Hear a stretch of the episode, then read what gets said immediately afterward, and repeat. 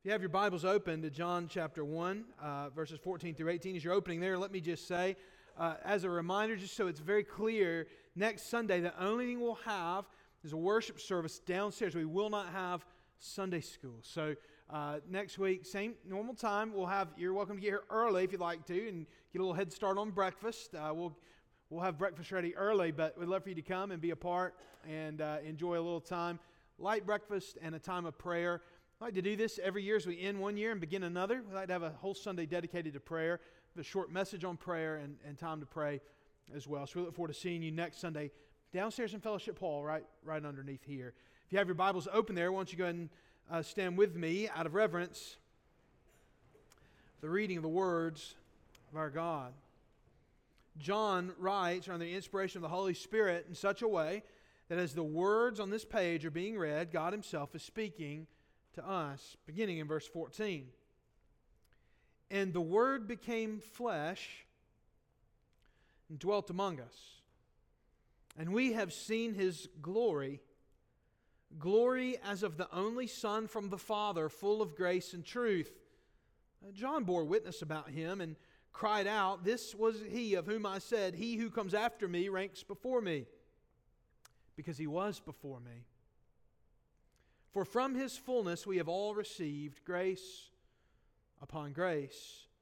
For the law was given through Moses, grace and truth came through Jesus Christ.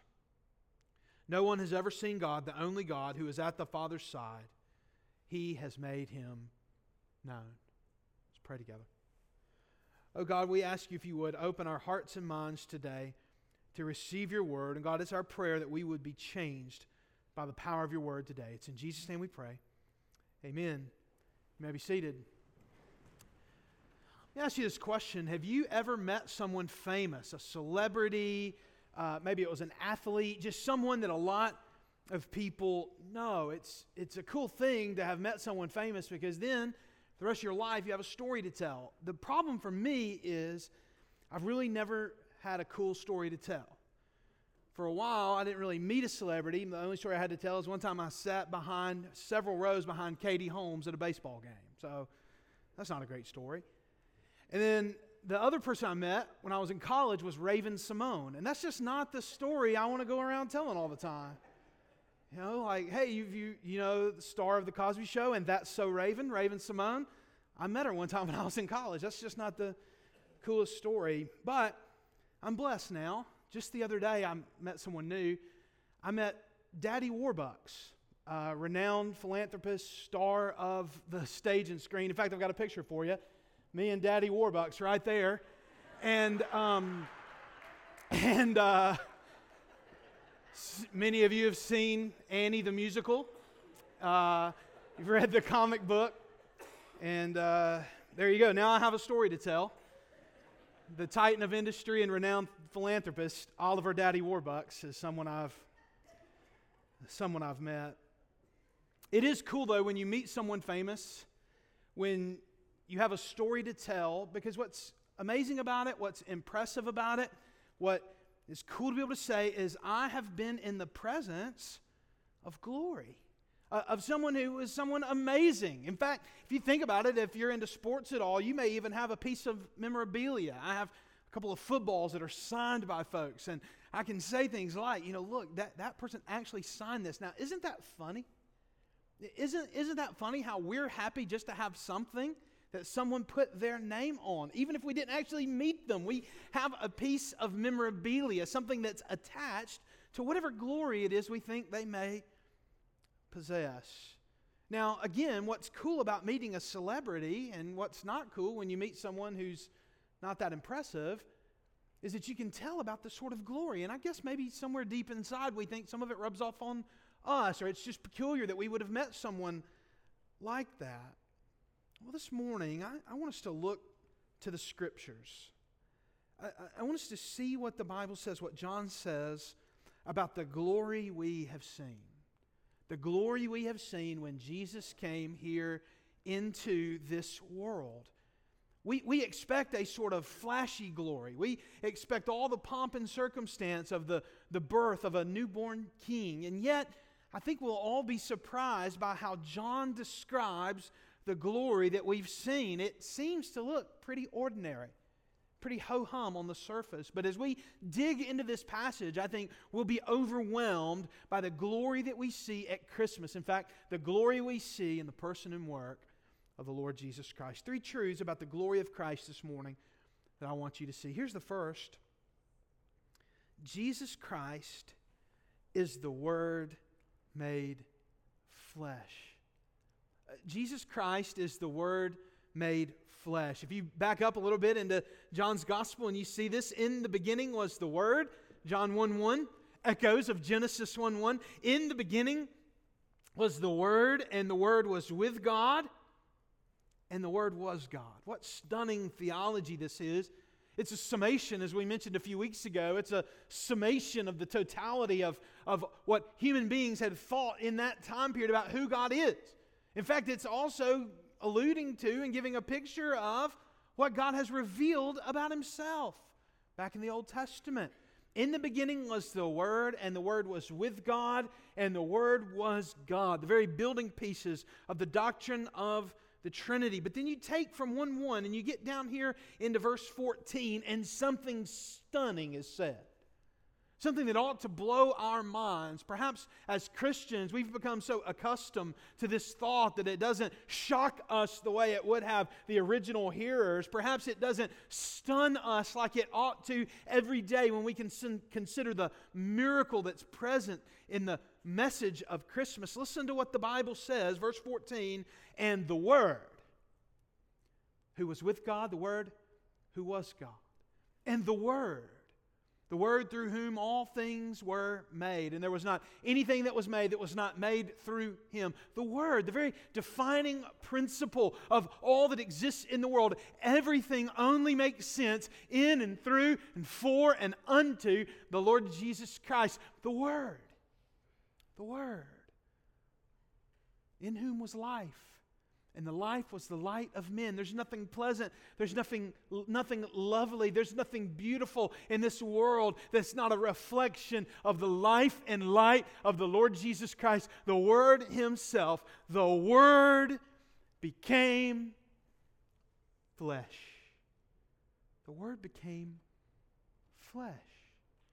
It's one thing to consider that we were made in the image of God, it's one thing to consider that we were made to look like Jesus in some way or another. It's another thing altogether to believe that that him in whose image we were made took on our flesh. The word became flesh and dwelt among us.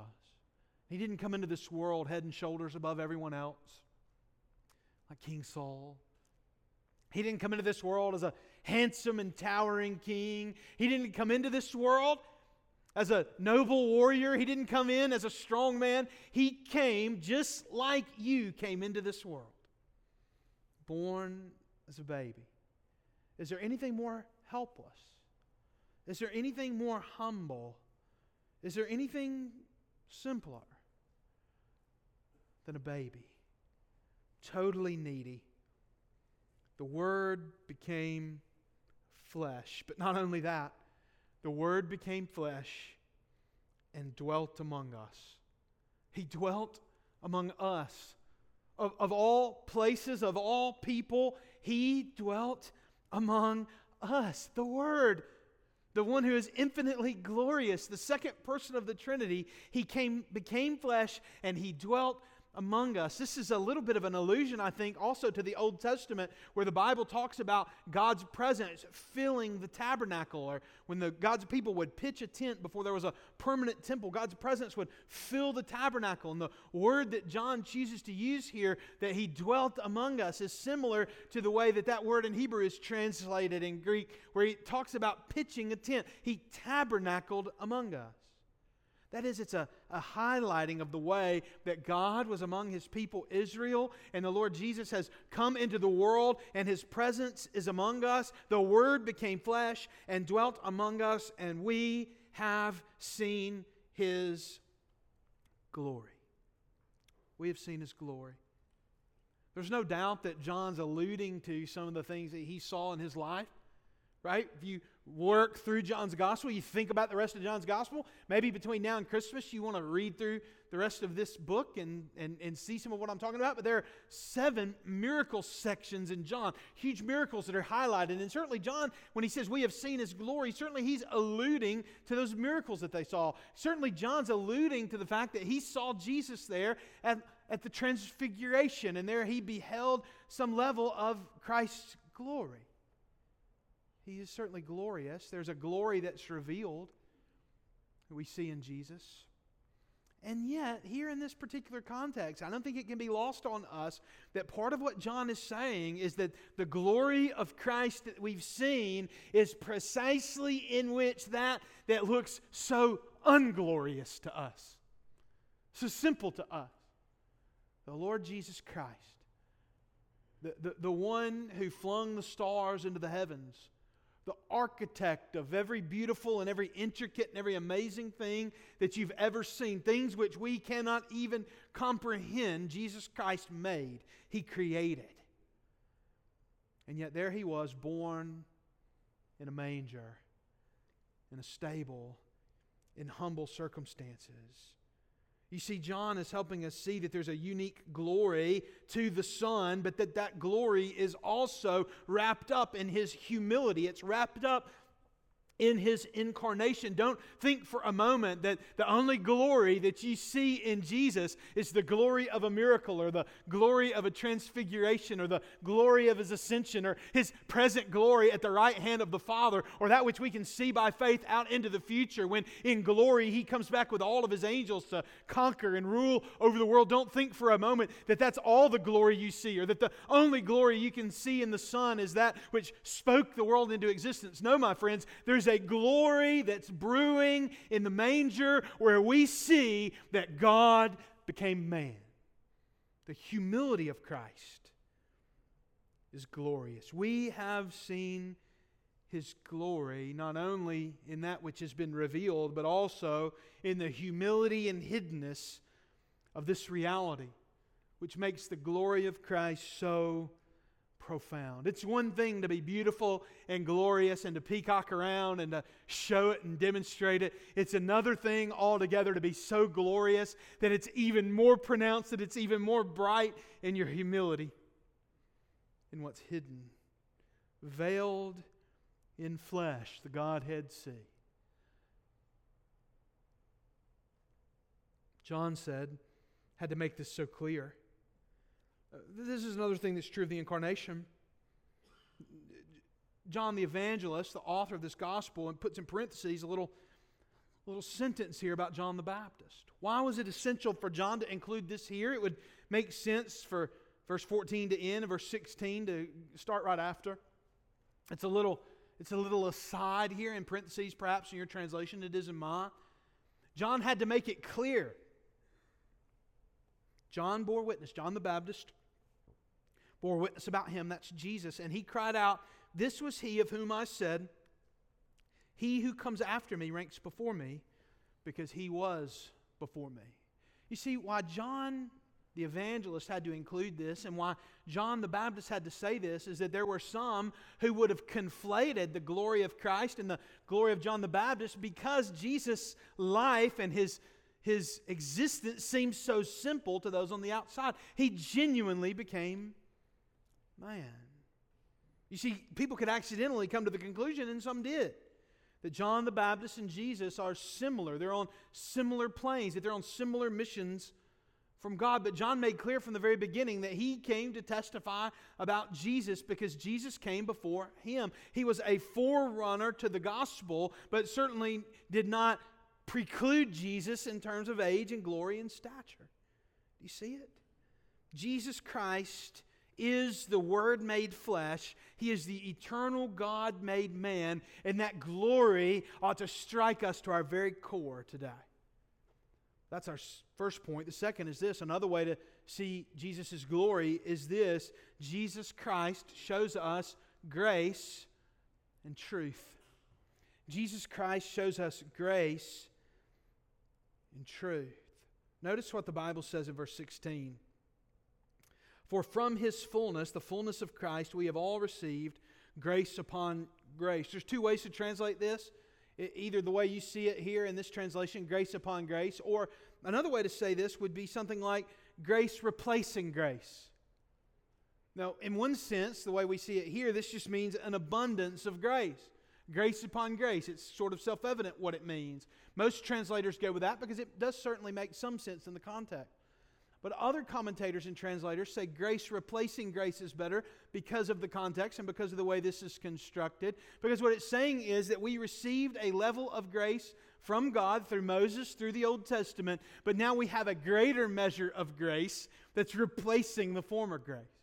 It's, in other words, John is trying not to set the law and grace apart from one another, but it's showing the way that a fresh dispensation or a, a fresh wave of grace is coming in Jesus. Either way, whether, whichever way you think is the case, and you may want to go do a study later to see what you think.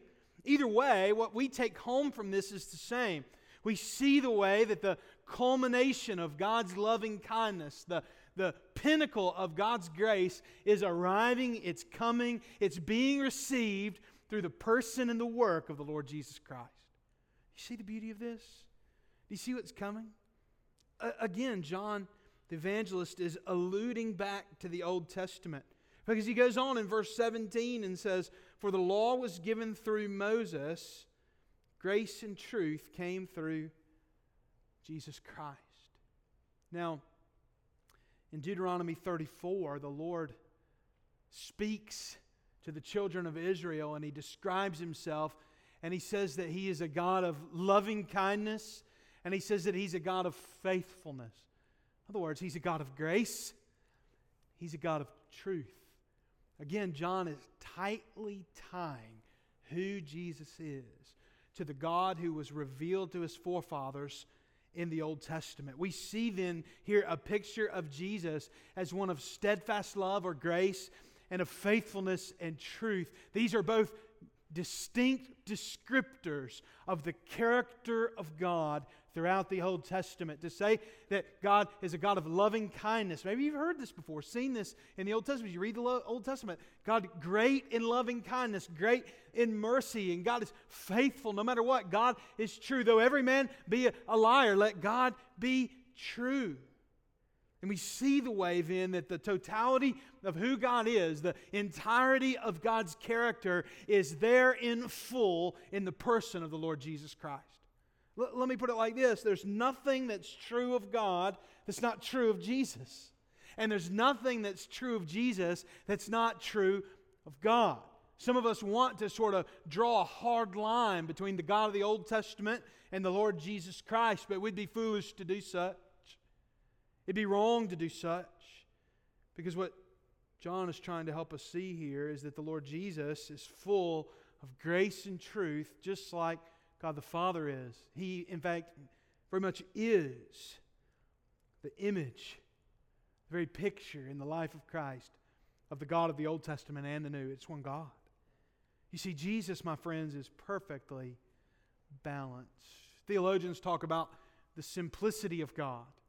In other words, if you were to sit down, we could sit down and I could say to you, Tell me what some of the names of God are. And some of you have done studies on the names of God, and you can help me understand what it is that each name of God in the Old Testament means, what it tells us about God.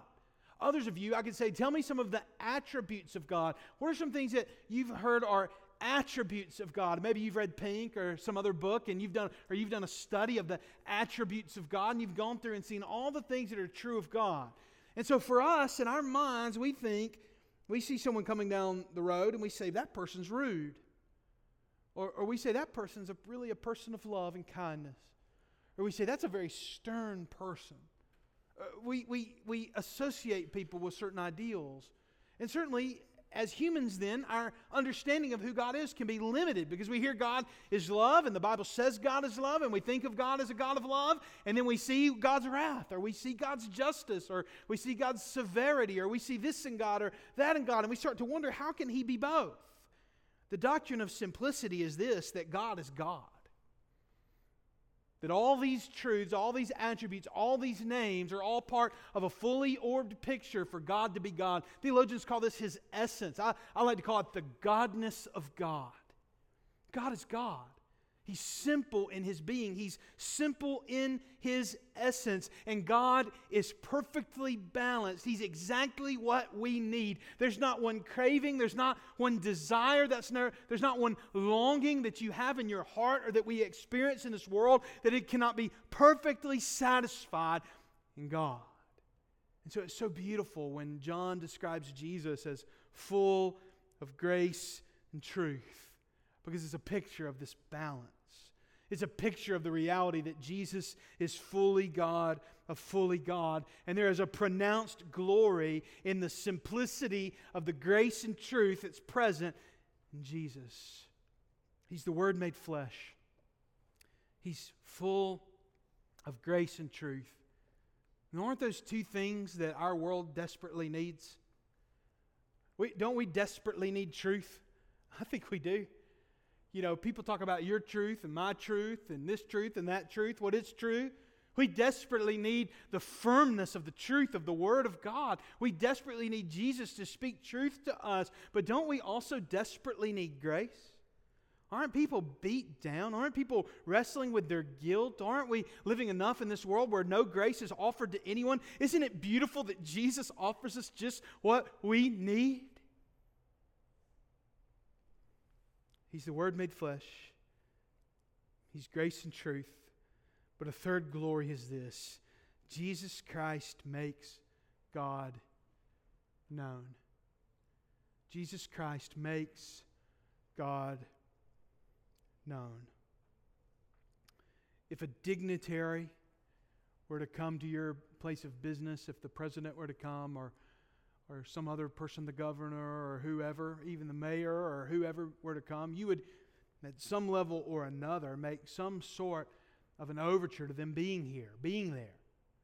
You'd say, We like to welcome them today, or you would welcome them. You certainly would make some sort of a to do if a dignitary were to show up.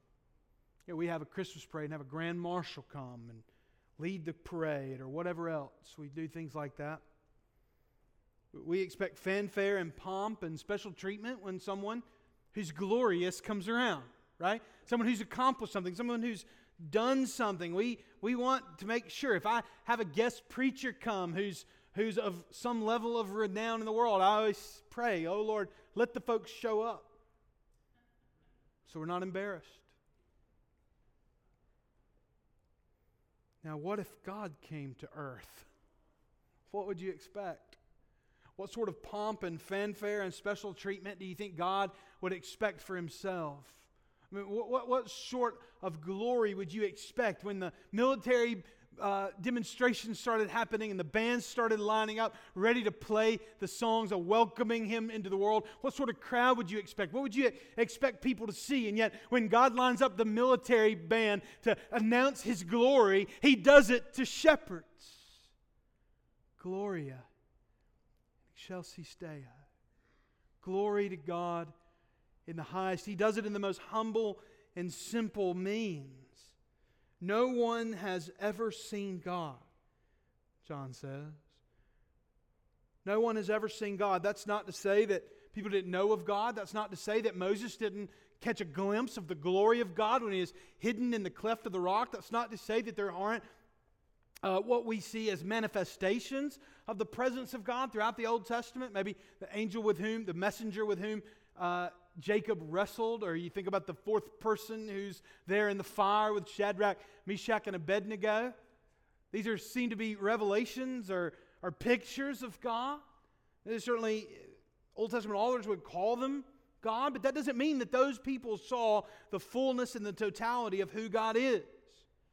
No one has ever seen God. And though some have caught a glimpse of him, some have seen him pass by, nobody's actually ever fully seen him. Listen to what John says no one has ever seen God, but the only God who is at the Father's side. In other words, what's true of God is true of Jesus. If the Father, the Son, and the Holy Spirit, they're the only God. There is no other God but them. This is Deuteronomy. This is simple, basic faithful view of who God is. The only God is also at the same time fully God of fully God and the only God, and yet somehow, because of God's greatness and grandeur, the only God is also at the Father's side. He has made him known. Jesus Christ makes God known. Do you want to know God? Look to Jesus. Do you want to see and experience the glory of God in its fullness? Don't look to the preacher. Don't look to the church. Don't look anywhere but to Jesus. Look to the person and the work of Jesus Christ. If you want to know God, if you want to know what God is like, if you want to hold the hand of God, then put your hand in the nail pierced hands of the Lord Jesus Christ. If you want to know what God is like, if you want to experience His glory, if you want to drink fully of who God is, look to Jesus Jesus alone. The only way you can know God in this life, in this world, and in the world to come is through Jesus. It is. It's always fun to tell stories about someone famous that we've met, to share that we've been in the presence of glory.